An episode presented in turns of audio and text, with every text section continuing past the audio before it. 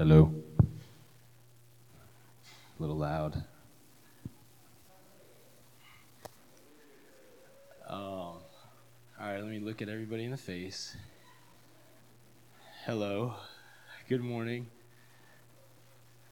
I'm in a weird place, guys.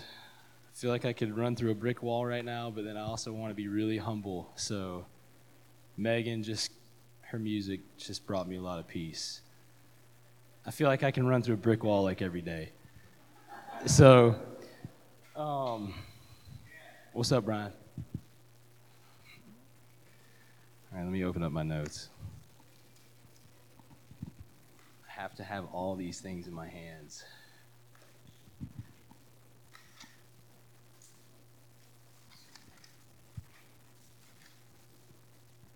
Quick, uh, quick testimony. Oh man, there's so much I want to share, but quick testimony about Little Italy. I don't know if anybody's ever heard this testimony. I don't know why I need a pen. um, so I feel I just got I need some space. Um,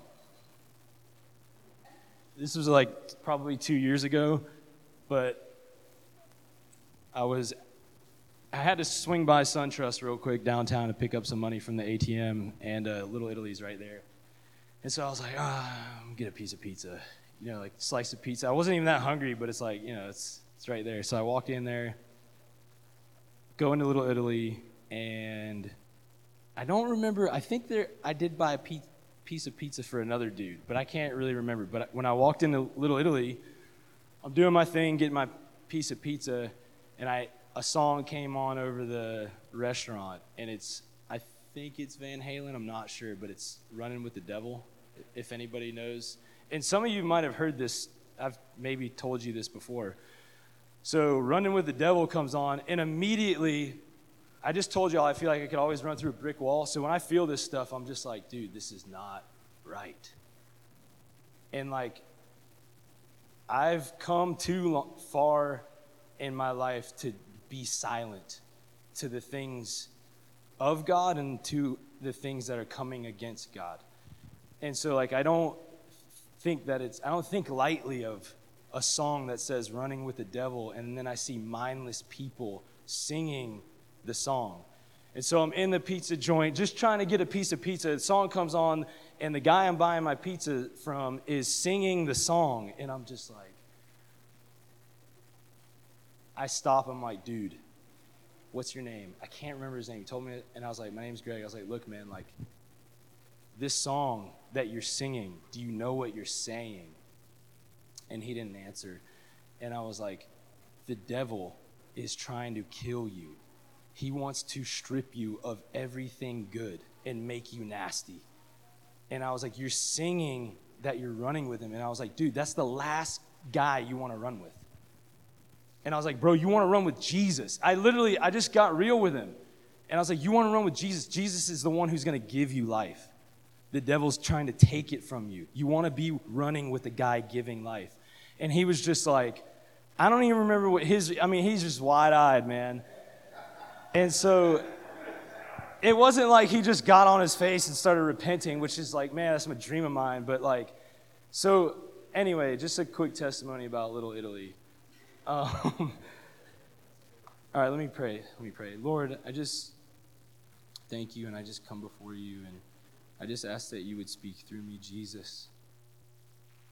Lord, that I would empty myself and that, God, that, that you would come with your truth, Lord, that you would open up every heart right now to receive truth, Lord. I just pray, and I pray for divine protection right now, just a hedge of protection, that we would God, we would commune with you and that we would experience unity. And I just ask for blessing to come right now through just just fellowship with you, Holy Spirit. So yeah, just I thank you and we just I give you praise and and you have all the honor. You have you have the stage, you have the microphone.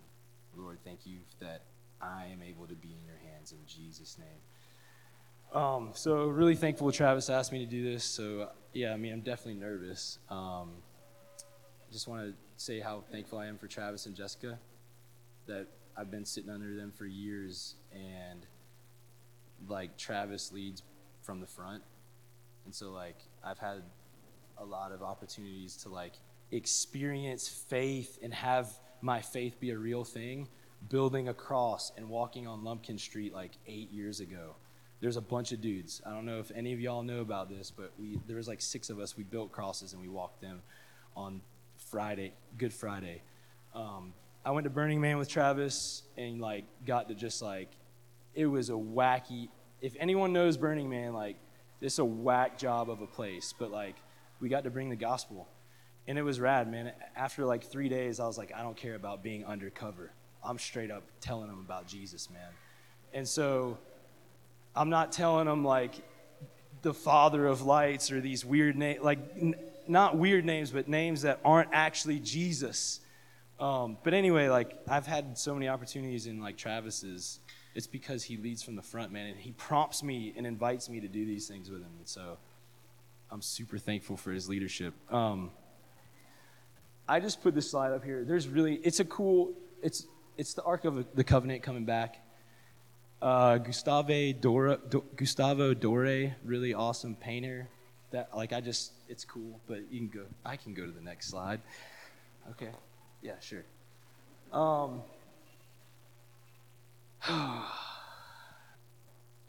Can y'all see that?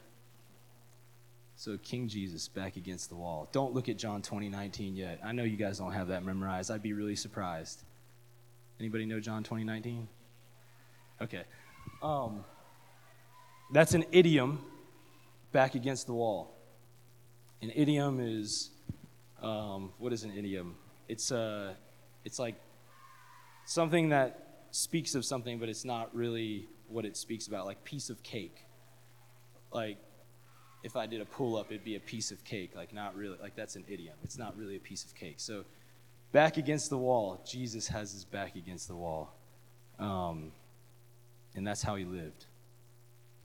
Like, there's no escape, there's no retreating. He constantly had his back against the wall and he calls us to live like him. Next slide, please.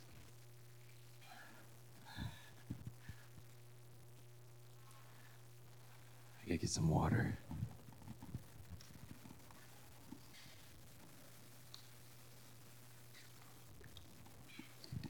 Still on? Okay. Oh, that's small. Um, all right, so here's just a couple examples. Matthew 4 8. Again, the devil took him to a very high mountain and showed him all the kingdoms of the world in their glory. So these are just a couple examples of his back against the wall. Here he is, he just fasted. Now the devil's tempting him, luring him, baiting him, telling him things that are totally not true. The devil doesn't have a kingdom, it's going down. But he's giving him this hey, here's the bait, and Jesus doesn't take it. Matthew 22 15, then the Pharisees went and plotted how to tangle him in his words. Y'all know this. So right after they like they're like, all right, how do we get him? They say, oh, they come up to him, they say, Oh, Rabbi, we know that you speak truth and that you are a respecter of no man. It says this. Well, then, what do we do with taxes and paying Caesar? Y'all know the story. And then what does Jesus says? He says, Somebody bring me a coin. Gets a coin whose inscription is on this and whose likeness is on this. That's what my Bible says, the ESV. They're trying to trick him. Man, putting his back against the wall, always. But I love Jesus' response.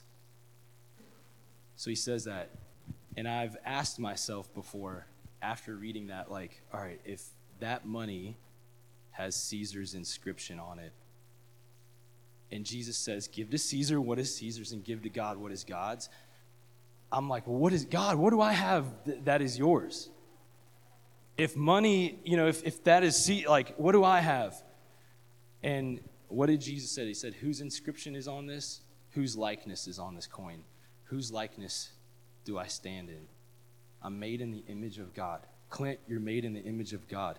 We are all made in the image of God. He, we bear his likeness. Whose inscription? What's the inscription? What is written on me? Ezekiel 3:11 says, "God placed eternity in every man's heart." And that's no man is without excuse for asking what happens next. You should be asking that. So that's part of the inscription. And then thank you. The Lord has given me a new heart and has written even more now. Hebrews 10. Is it 10? I don't know. Hebrews 10 16. I did write a note. Hebrews 10 16. This is the covenant that I will make with them. Hold on. 15 says, And the Holy Spirit also bears witness to us, for after saying, This is the covenant that I will make with them. After those days, declares the Lord, I will put my laws on their hearts and write them on their minds. Then he adds, I will remember their sins and their lawless deeds no more. What's the inscription on us? That God will not remember our transgressions anymore and that he puts the laws in us like the good laws, the new covenant laws. Not that say that the old covenant's bad. I love the old covenant. Go read it. It's, I mean, you guys, like, there's really good laws in there. Don't be afraid when you go to battle against your enemy. Men, don't wear women's clothes. Like, treat your parents with honor. These are good, these are good things, but he is putting a new law in our hearts. This is the inscription. So when Jesus holds up that coin, I also want him to hold up me and says, Give to God what is God's. And, and it's like, well, what, well what, what do I have to give you, Lord? Another testimony. This was like back in the fall. I work at the university and I've got like a bunch of student workers that it's just like this revolving door. Like someone work for three months and then they're gone. Someone work for like a year and a half and then they're gone. So it's just constantly new students, which I love. Like I don't mind. Like yeah, come on, man. Like so I had this one young dude, Drew, and I knew it when I hired him. I was like, Lord, you're going to do something awesome. I knew it. I don't know if you call that the gift of faith or if that's just like believing right. But I was like, Lord, you're to do something awesome.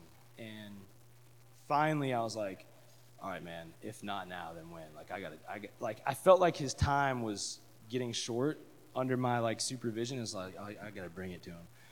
So I had a really cool opportunity, and I talked to Drew, and I was like asking him some pretty deep questions. But I was talking about stuff like, um, I was like, dude, you know what's pretty pretty amazing? That out of seven billion people in the world, every one of us has a different voice. That kind of trips me out. How is there that many sounds?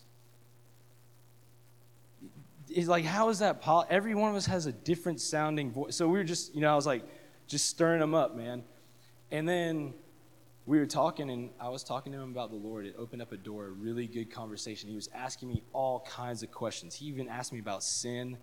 And I finally said to him, he was leaving, and I was like, Lord, I gotta, like, I need. And then fi- he was asking me questions where I was like, some of them I don't have great answers for.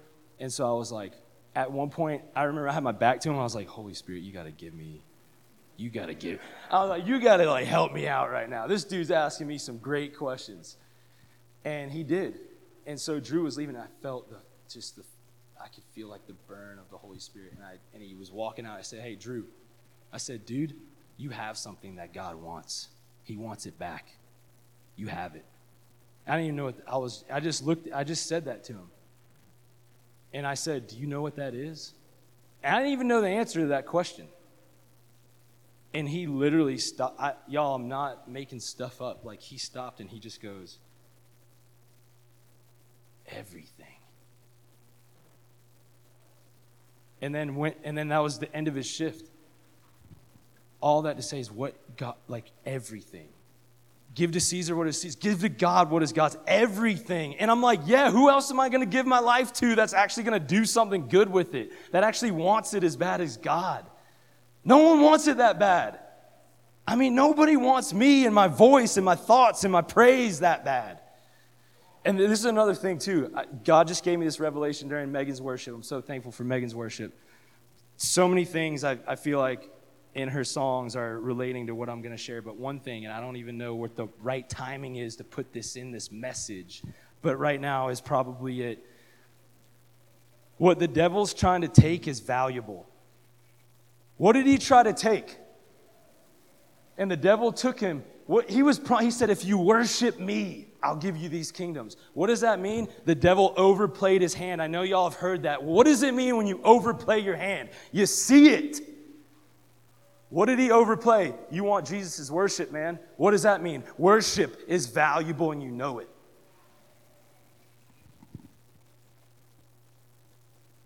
I'm not afraid of the devil. None of us should be or have to be. Jesus conquered him. The heel crushed his head. But I will expose him. And those are the things that he does. That's like, hey, man, if you want that, that means it's valuable. There's something in that, in your twistedness and in your deception. Number, whatever number, Matthew 26, 51. I'm just sharing some things about Jesus being back, his back against the wall. Um, and there's a reason why I'm sharing these things. So, Matthew 26, 51, when he was in the garden, friend, do what you have done, do what you came to do to me. That's when Judas and the gang, with their pitchforks and torches, came up to Jesus. And they said, Which one of you is Jesus? Friend, come on. It's not about them, it's about me. Do, it, do what you want to do. And Peter takes out a sword and cuts off. For some reason, this whole time I thought it was a Roman soldier's ear. It's not a Roman, it's some dude's ear. It's like a guy who is a um, servant or security guard of like some Sadducee or Pharisee. I, it actually doesn't say anything about a Roman. And so I, I don't know where, check me on that. But Peter cuts off a guy's ear. And what does Jesus say? He says, Hey, man, put your sword away. Those who live by the sword will die by the sword and then he puts the ear back on the guy. When I was 24 years old, I just got out of the army. I did a combat tour in Baghdad and slept with a gun literally on my cot every night. So I was very familiar with living by the sword. And I saw what living by the sword does it creates bad apples.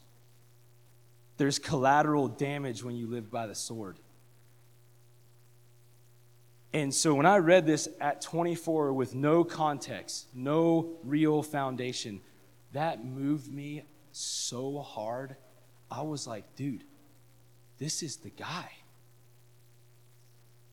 This is, this is the leader I'm, I've been hungry for. He puts the, like, you get Peter's response, but then you see his response, you're like, what?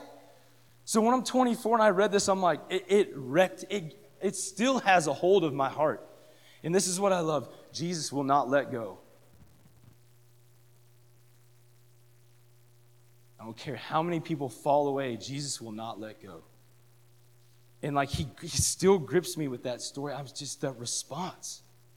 And then I love what he says He who lives by the sword dies by the sword. What you, you guys know in Second Corinthians when it says we do not have weapons of the carnal, but we have weapons that are spiritual and break down the strongholds. That's the weapon that we get to have. But I, when I see Jesus saying, He who lives by the sword dies by the sword, I also see He who lives by love dies by love. Like the other side of that sword. Like, I'm not trying to kill anybody, I want to love people, man. And like that's what I love about Jesus. Like he's the ultimate his battle strategy is like, no, I'm not gonna kill my enemies. Enemies being people that are against him, that hate him. I was like like-minded. I was a son of Satan.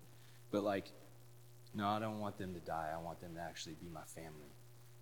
And like, so these responses. So Luke, his back's against the wall, but he says, Come on, take me.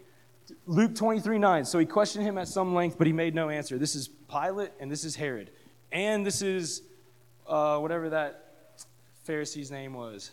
You guys know his name that questioned him? Caiaphas.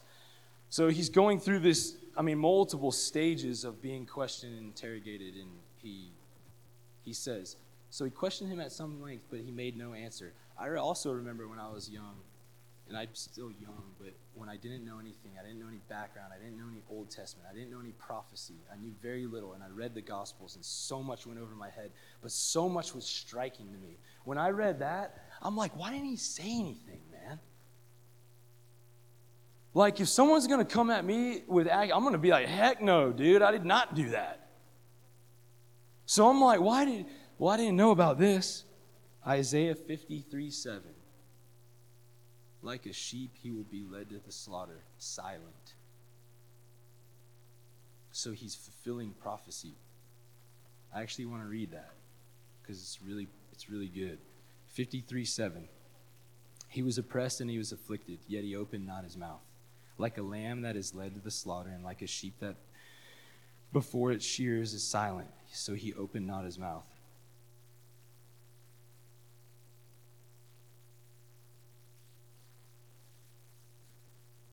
So, yeah, he's fulfilling prophecy. So it's like when you start to have understanding, it's like, wow, man, you start to worship the Lord more. More understanding equals more worship. Here's another thing. You want to know a good way to. I'm telling you right now, don't think that I'm up here perfect, that I had to battle a lot of lies just to get up here, just to work, just to sit down, write, read, study, open my heart, fast, pray. So I'm not like this perfect guy. You want to know a good way to fight lies? Quit thinking about yourself. Just quit thinking about because so many lies are about you and your personality and your person. Well, if you quit thinking, I'm not saying that's the only way. I'm just saying that is a good way. If you want to fight lies, just quit thinking about yourself. So Luke 23 9, I already, no, yes, Luke 23 39. So this is also another part of Jesus' story that really still like holds me. It like cradles my faith, man. It's like this the truth is like this nest and I'm in it. And I'm being like incubated and like just like favored by the Lord by this truth. And this is one of the this is one of these truths. You've got two guys on the cross on the cross, and this guy says, he's mocking him, says, Are you not the Christ man? Get yourself down and get us down. That messed me up and it still messes me up. If Jesus listened to that guy, we have no hope. If he got himself down, where do we go? His man, he's constantly, they put him against the wall, they pit him the vipers, the brood of like uh, just constantly around him, trying to to just get him to, to stumble. But he never did. That's what I love about Jesus. That's why I'm like, this is my king, man. You can't get him. You can't get him. That's what I love about him.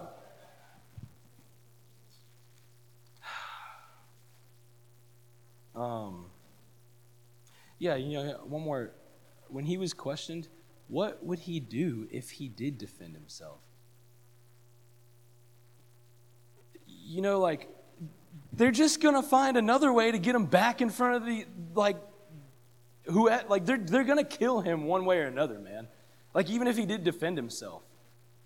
Well, then he'll be released, he'll continue the mission, and then some other way, somehow, he will be before Herod and Pilate doing the same thing. It's my thought. It's not biblical. But um, so, when your back's against the wall, John 20, 19. After the crucifixion, after the resurrection, visiting the disciples, visiting the brethren. They have the doors locked. They're meeting together. I can't even imagine what they're discussing. Who shows up? Jesus. 2019, John 2019. He's in the room. The doors are locked. He's in the room. Back against the wall. He goes through the wall. He goes through walls. Jesus goes through walls. So it's the idiom, but it's not the truth. But what I love about the Lord is, and this is how I want to be with all of us, man, when his back was against the wall, those were the times that spoke to my heart the most in his response when his back was against the wall, how he responded, how he moved, how he acted. And when he grabbed my attention, he could then speak to my heart. And he did. And he still does. He still gets my attention. So do the same.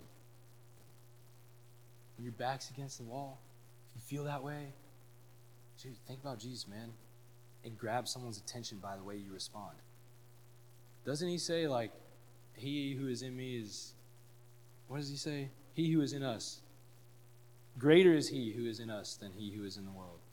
So, like, that's, it's not a farce to respond with power when your back is against. He says, He who is in, in me is greater than he who is in the world. Next slide, please.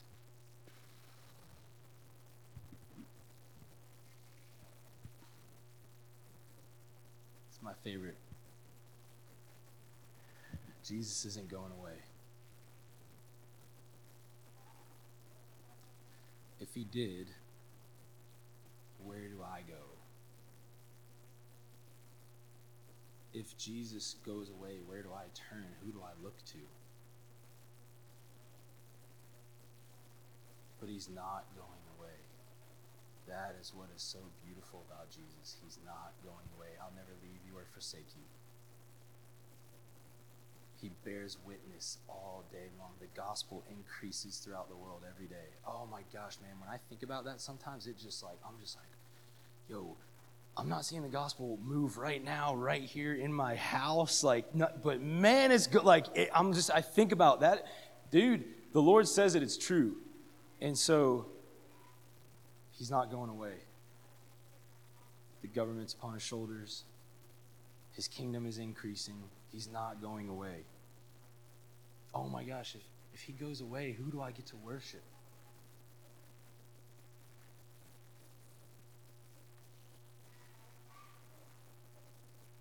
So I had a conversation. I was at a wedding last weekend, and um, I got to sit down with the brother of the bride. Met him a couple times, and I know a little bit of their history, their family history. They grew up Catholic, but I could tell that this young individual was not following the Lord. And so I'm sitting there at dinner table. We're eating, you know, after the this is like during the reception, and I say, Nick, Nick, what do you think about God, man? Just straight up. I have one hour with this dude. I don't, I'm like, that's the thing, man. I haven't, I don't have all day with everybody. I have these moments, and I'm like, Lord, get a hold of me, seize me. That's the thing. Like, I, I've also heard really bad teaching. Oh, the Lord, the Lord won't use me. That's only Satan uses things. Like, no, man, that is the most backwards ideology I've ever heard. Yes, I am a vessel. I did not make myself. The Lord does what He wants with me. Yes, He can use me. Fill me up right now, Lord. Let me be a vessel for you. What else am I supposed to be full of? So, yes, Lord, use me. So, all, I don't have a lot of time every time. So I'm like, dude, I just, I'm just whatever. Nick, what do you think about God, man? And he goes on and he shares, it's a very casual response. There are many ways to spirituality, Krishna, Buddha. He's dropping all these idols' names, and I'm like, that's what the heart is. You know what the heart is? When you're not baptized by the Holy Spirit, when you're not moved by Jesus, when you're not humble and you don't have a heart of flesh, you know what the heart is? It's an idol factory spitting out idols all day long. That's why I need it circumcised. I love that. Before they took, what was it? Jericho? Or it was another city. I, before they took the city, Jesus, the Lord had them, not G, the Lord had the Israelites get circumcised before they took a lot of ground into the promised land. You know what kind of day that was like?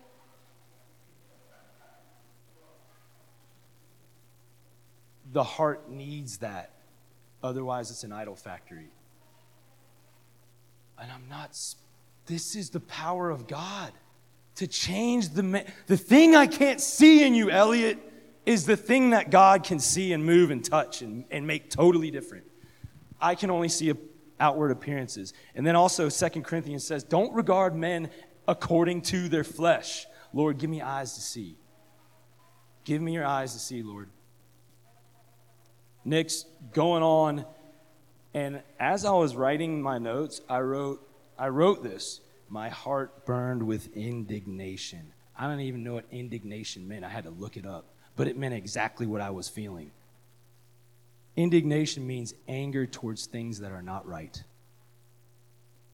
So I'm Nick is, and I'm just like, again, it's I'm learning, and I'm going to touch on something that I'm not totally sanctified in, but my heart burned with indignation. And I finally, I'm like, you know, clawing in my mind for responses and things to say, and I'm just like, finally, I'm kind of don't want to, I'm not here to argue, and I'm not here to just point out the differences between 50 different religions and Christianity. Like, I don't want to talk about all these other things that are not real. I want to talk about what is real. So instead of looking for the differences, I just was like, you know what? You're freaking out. I was like, that was that was amateur. But I was like, you know what? What's indifferent is your heart. I didn't tell Nick that, but I said this. I said, dude, I just stopped him. And I said, dude, until you need forgiveness, you're not going to find God. And then I said one more thing, which I didn't even really know what I was like, and until you need forgiveness, you won't be a danger to the world. I said that to him. I don't know if he wants to be a danger to the world, but I said that to him. And uh, when we left, Nick came up to me and he hugged me for, I'm not joking, like 25 seconds. And when it, I'm pretty long hugger, he outlasted me.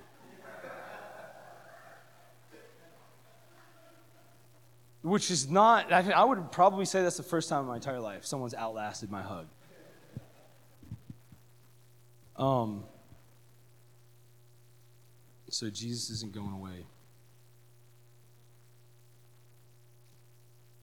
Who would I look to? Who would we look to?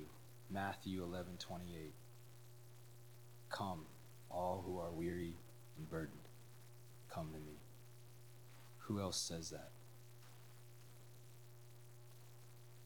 Does Krishna, Buddha, I, you know, who else says, come to me? The one who says, Come to me, is the one who's not going away.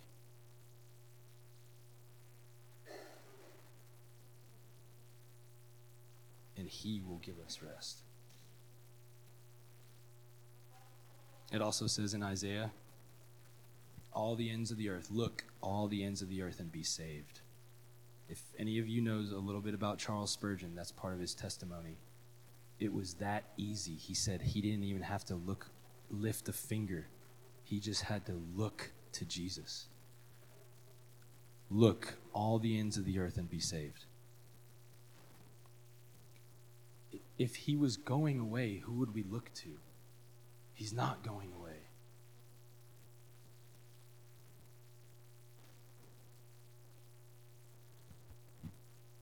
You know why I also know why God wants to be seen? because Jesus was crucified naked in broad daylight for the world to see. I know God wants to be seen. I know He wants to be seen. And when man seeks forgiveness, praise the Lord, man, that's when he finds it. I know God honors that. What brings that about is His grace by the power of the Holy Spirit. Who convicts of sin? Not you, Phil, not me. The Holy Spirit convicts sin. And when man starts looking for forgiveness, he is going to find it. That is the grace of God. That's right now the mercy that's over the earth. the welcoming that says, Come, all who are weary and heavy burden. Why are you weary and he- why are we weary and heavy burden before we come to Jesus? Because it's this, it is all that guilt, man. It is the things that we need to say, Forgive me. I always tell people, I, everything, I, everything possible against the Lord, I was guilty of. Who am I going to go to? I can't go to my mom. Mom, can you for, will you forgive me? That forgiveness is not satisfying enough for a man desperate to be free. What makes a man free? The only thing I've ever heard that makes a man free is truth. Truth will set a man free. I've never heard anybody else say anything else is going to set a man free other than truth. That's the only thing. Not money, not power, not fame. Truth sets a man free. Who is truth? Jesus is truth. Pontius was looking right in the face of truth when he said, What is truth? So I want to touch on something personal. Because I'm not up here, man, trying to be anybody but me. So, Jesus on a cross. There's, there's two things I want to touch on right now. One thing is this is personal to me. I have wept deeply before the Lord and trembled because of the sin of man. And I'm not just talking about my own, I'm talking about the work. The things that grieve him grieve me, and I have wept before the Lord deeply, where I feel that the grief of God to make creation, yet creation be so evil. That's his creation. And it, so I have a deep sorrow for sin. But I read this, Matthew Henry said this. I'll read it. It says, Sorrow for sin is weighty, but I cannot let it be too great, as it would make me unfit for duty and drive me to despair. Again, this is personal to me. I can't let that weightiness and my sorrow for sin drive me to despair and make me unfit for duty. Well, Greg, what is the duty you're talking about? That should be a question you should be asking yourself right now. Think, am I if anyone is tired, please tell me. I want like what is the duty? Being the aroma of Christ all day. I mean, the let incense arise that's not, I don't want to sing that about Brittany's incense or the Bible's incense that is just, I want the, me to be the fragrance. My duty just to serve Him, to like be obedient, to listen to Him, to not be distracted, to give myself to Him. What is he? What's the inscription, and what is the likeness? Everything. There's really no better way than following Jesus either. But so I have this deep sorrow, like, I have been harsh on people because of my sorrow for sin. And, like, in a way where I've pushed them away from God. And so I'm learning and I want to grow in maturity on how to not do that. To yet still have sensitivity and a burden and a fire for things that are detestable, but also able to like not just crush a man. I want to be like gentle also. And I'm not saying I want to be permissible to things. It's not what I'm saying. But I'm learning. Like there's a there's a brother in our body that I was real hard on. And I'm thankful that he is forgiven me. I'm thankful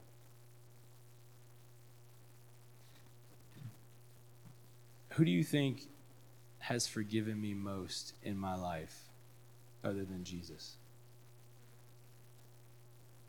There you go, Matt. My wife. Isn't that something? My wife, the one who's forgiven me most other than Jesus, is the one I'm closest to. Jesus takes forgiveness, he doesn't take it lightly. That's the power of unity in our body, man. When you can forgive people. And he takes it. It's not a light thing. Like forgiveness is good. You don't forgive them, how's my Father going to forgive you? Right? I'll give you a quick testimony about that too. So, when I first came to the Lord, I had moved to Athens literally like two months before like everything changed inside of me. And I was like a true, like just born again, new life. I put the old Greg down, new guy, new man is living. And I came across that and I sat in my bedroom in Pineview in Athens. I was a junior at UGA. And I got, I think it might have been the first time I had ever read it. Maybe the second time, but this time it like, I actually like noticed it. It, it had my attention. And I go through my mind, I'm like, who have I not forgiven, dude? Because if I don't forgive, man, the Lord's co- coming. Right? Like, I'm like, so I'm going through like all, like, who have I not forgiven? I'm like scanning names in my head. Boom. One name, literally just, it's like the highlighter went across his name. And it was my mom's ex fiance who was a drunkard, who held a pistol up to scare people. And I'm like, dude, I don't, I, I didn't hate him, but I was like, I don't think he's forgiven, man. That was the only guy I could think of in my life. And so I'm like, I also knew his phone number. I had his phone number memorized by heart. No, I got. You know how you get a new phone every two years? Man, this was like years ago. No, I didn't have his number in my phone. Why would I want to call Jeff? But I was like, I got to call him. Right then and there. Not tarrying. Again, how many moments do I have to be obedient? So I, call, I dial him up. He answers. I'm like, Jeff, hey, man. And he was like, hey, we, I hadn't spoken to him in four years, five years, probably four years at the, at the time. And we were kind of close. I went to Canada with him and skied in the Great Divide or whatever that place is. What is that? Interco- Intercontinental Divide? And anyway, so I was, I was close with him at, some, at one point and I said, hey, uh, I'm calling you for one reason. I didn't want to jib jab. I said, I'm calling you for one reason. I said, I just read this. And I read it to him. I said, man, it, it says, I'm reading it right here. I just read it. If I don't forgive people, God won't forgive me. And I said, You're the one guy who I don't think I've forgiven. And I was like, I want to tell you right now, whatever you did, it's, it's done. I said, if you ever think about me, don't you think that I know anything that you did wrong against me. I said, anytime you think about me from here on out in your life, your record's clean with me, man. Don't hold me holding you. That's what I told him. And he said on the other side of the phone, he said, You know, this has probably been one of the worst days of my life. And I'm really glad to hear it. And then we got off the phone. Forgiveness. I'm so thankful. Forgiveness is like, that's like the tool of unity because we're all needing forgiveness.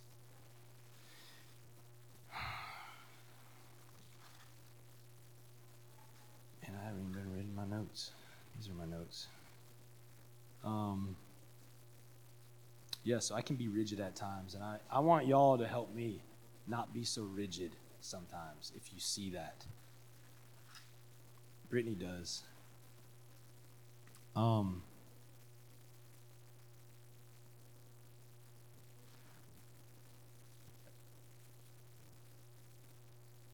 and you know, it takes a lot of patience for forgiveness, right? You got to kind of be patient with yourself, with people. Forgive them. They might mess up again. You got to forgive them again. Isn't there something else about forgiving them a bunch of times, like 70 times 7? Some like crazy number? I want to debunk something. That whole pray for patience joke is not funny. Like, you've heard it Hey, man, if you get ready, if you're going to pray for patience, what's going to come to you? Has anybody heard that joke? That's really not a joke. What that is is false teaching. Crush the false teaching in your life. The only way I know how to do that is with the right teaching. Crush the false teaching. Love is patient. What are you without love? A clinging cymbal. So don't ask for patience. That would mean you're not asking for love. Like, so let just Get rid of that. Throw that, crumple that over your shoulder, and toss it out the window into the basket. False teachings. Every one of us is a shepherd of our own hearts with the Lord. Sometimes I have a vision, Jesus with a staff, and I just, I just grab his staff with him, like, like, come on, like, shepherd my heart, Lord. Put your staff in front of me. So oh, shepherd your own heart with him. Don't let a bunch of other men shepherd your, yourself. Same with the Proverbs, which, how many friends can you really have? What is the Proverbs like? Few friends? How many shepherds can you have? I know that's not in Proverbs. Shepherd yourself with the Lord. He has given us everything for righteousness and godliness in Christ Jesus. And He will interpret the word for us. It's all here. We have the provision of the Lord. Are y'all sleepy? All right, because Elliot's got a pretty straight face, but that's pretty normal. Um, can we go to the next slide? It's 11:30. All right, let me let me try to wrap this up because I don't need to be here all day. Um, I just threw this up here. 2 Corinthians 4 7. We are afflicted in every way, but not crushed, perplexed, but not driven to despair. That's the part that I wanted to share. As I kind of shared, like, I'm perplexed about sin, man, but I do not want to be despaired and be driven to despair. And that's what, I mean, man, it's right here in the Bible. You can be perplexed. Here's another one Psalm 131. I love Psalm 131. It's about this big, it's literally like five sentences. And one of it says is, it says, uh, I do not think about things that are great and too, too great and too lofty for me. Y'all know that? Psalm 131. I think I wrote it down. I didn't write it down. It's there. I can't think about things that are too great and too lofty for me. That's part of the shepherding part. Bitcoin, that, that's pretty great and lofty. Cryptocurrency, um, there's another example I had that I'm just like, man, this is too much for me to handle. But that's so much of the world right now. It's too much, man. And what I love, it says, I don't, I'm just going to go to it instead of trying to like remember it. Psalm 131. I do not, O Lord, my heart is not lifted up, my eyes are not raised too high. I do not occupy myself with things too great and too marvelous for me. What I do occupy myself with is the thing that is the greatest and the most marvelous thing, and that is Jesus himself. And I love that. It like it's like uh, it's like graduating. Here's great and too marvelous. I can't think about those things. But then you have like Christ, who I can think about those things. And then everything else makes sense when I think about Jesus. He's the only thing that really makes sense to me. Why does he make sense to me? Because it was God in man's form. Why does it make sense to me? Because I am a man. I can only get so close with my cat.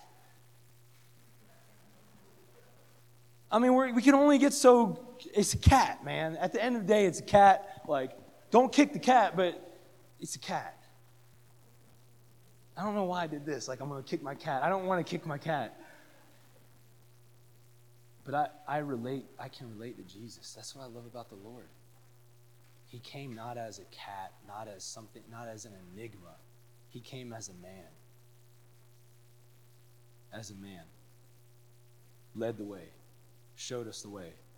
How good is that? We have an, a living example, breathing example, loving example.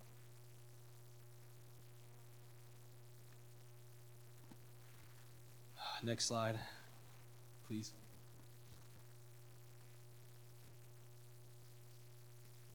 There's the aroma part.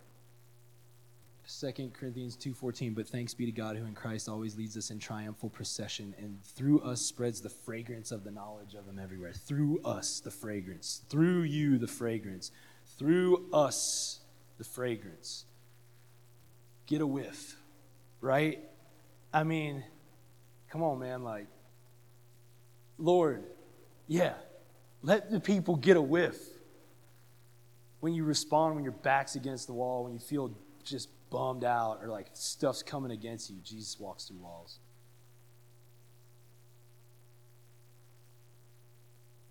Hope abounds. Christ in you, the life once lived is now crucified.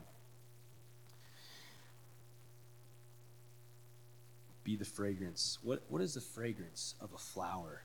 It smells good. I don't even know what's causing that. Is it the flower petal? Is it the pollen? Like, I don't even know. But I know I smell it, and it's something, something's good. Something good is happening when you smell a flower. Something good in the flower is happening. That's the fragrance, that's the aroma. When you cook a steak, something good is happening. That's why you, the aroma of the, something good, man. Something good. Let the Lord be good to you. That's the only, I mean, just open up, man. Like, be the fragrance. He's good. Get a whiff. One more slide. Oh, never mind. Christianity is not a crutch, it's the cross. Can you go back? So I threw this up here. This might have been premature. I don't even know how to unpack this fully, but it's Christianity is not a crutch. And I think what I, my heart meant by that is Christianity is not something to identify with. Well, what do you mean, Greg? Christ is our identity to identify with. You're a professional soccer player. How many times have you heard people that are on real high platforms say, Yeah, but it's not my identity? That's what I do, but it's not who I am, right? Christianity is not to be abused like that. Like, yeah, man, I just hang out in these circles and I just listen to a certain music to identify with Christianity. It's Jesus following him and being obedient, no matter what the cost. It's not a crutch to walk around with and say, man, I'm like one of the few in the world. There's few believing. That's not what Christianity is. It's not a crutch. I think that's what my heart meant. It's not for us to just say, yeah, man, like, look at, I need help. It's the power of God in us to set captives free, to be ambassadors, to be overjoyed by really the truth. On the cross, didn't just expose sin, it exposed my value. You know, when you were a kid, you probably saw Mel Gibson's Jesus, and you're like, dude, that I'm jacked. That is so hardcore. That is good to experience that, but there's a maturity too that says, oh my gosh, I'm that valuable. What?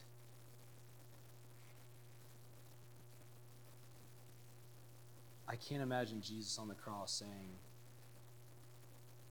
You scumbags, I hope you appreciate this. No. No way, man.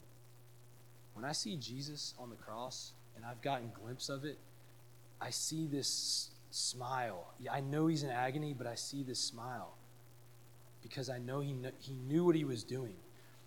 I know it was painful. You know how the truth sets us free? I think in those moments, some of those moments on the cross, what set him free. Maybe he had some reprieve from the agony. I don't know if he did. But is the truth set him free the truth of what he was doing for mankind, for his, for his father, for the kingdom. Set him, I maybe gave him some momentary rest of remembering what he was doing there.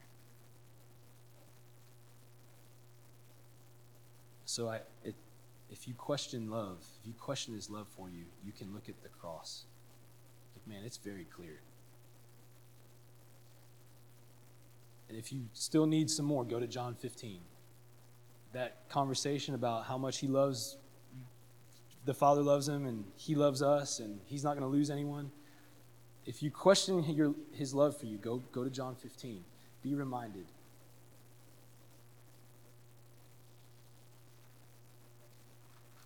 Um, last or next slide.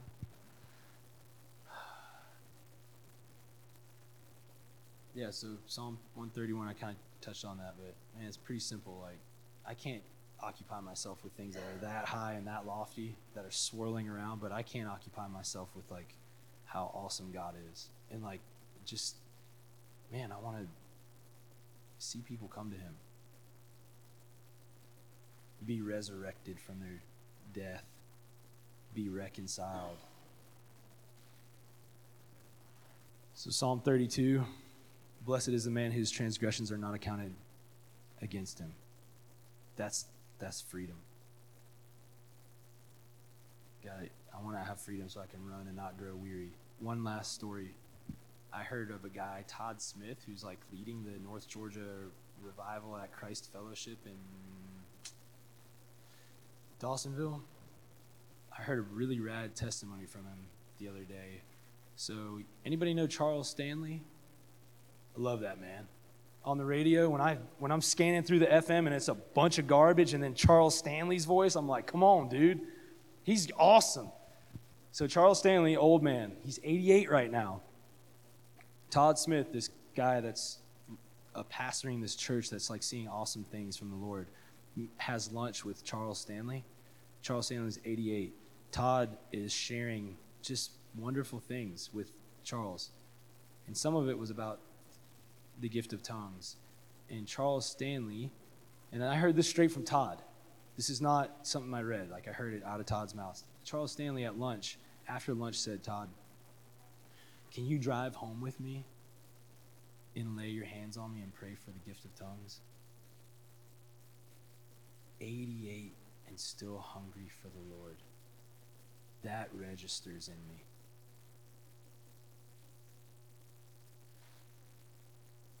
Looking at Dave registers in me. I want to be strong in the Lord. And what I love about strength, too, I also was thinking, so I've been deeply crying out the last couple weeks, which is, I don't know why, but I've been crying out for humility. I really want to be humble. I don't want to be prideful. And, and it's actually really been coming out of me and asking the Lord, like, Lord, I want to be humble. Please make me humble before man, humble before you. And uh, I want to be strong. And what I love is I'm not just looking for strength, I'm looking for meekness when I am strong. I don't want to just, I want to be, I want to have that humble strength. Something Travis always said, and it's always like blessed me, is when you're strong, you just get to serve more. That's what you just get to serve more when you're strong. How awesome is that?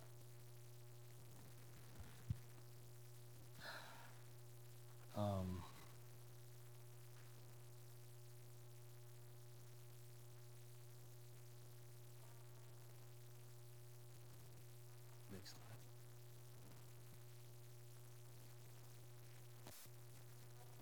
I couldn't find the picture without the watermark. But this picture ministers me. Don't think, I don't think sin is heinous. Like I told you all, I have deep sorrow. But I also see joyful Jesus. Stoked. Brittany said this the other day. So we got this little garden in the backyard, this little raised bed, and we got some sort of heavenly cucumber plant because this thing is popping out like two a day. And it's tripping me out. Like literally two cucumbers. I'm just like, every time I go, I'm like, dude, this is crazy. We have done something right. Soil type, something is the perfect matchup right here. And it, I'm pretty excited because we've got tomatoes coming now. I'm waiting for these melons, and I'm pretty excited about this fruit. So, like, I got to walk across the backyard to get to it. And I do get pretty jazzed about, like, what I'm about to find. And Brittany's like, you know, that's what I feel like the Father's jazzed about the fruit that we bear. And like, I want Jesus, like, I want him like coming to my garden like that so bad. I don't know if he will. I'm just please, Lord, like. So, I don't know. Um, really, uh, just want more unity with us too, and like us to be not weary but strong strong men and women of the Lord. And if anything I can do to stir up like passion for Jesus, like that's what I want to do, man. Within myself and within others. All right, I'm to pray. Megan, are you to play some more music? How about you go ahead now and put a little music on the background? Go ahead and start I Trust You.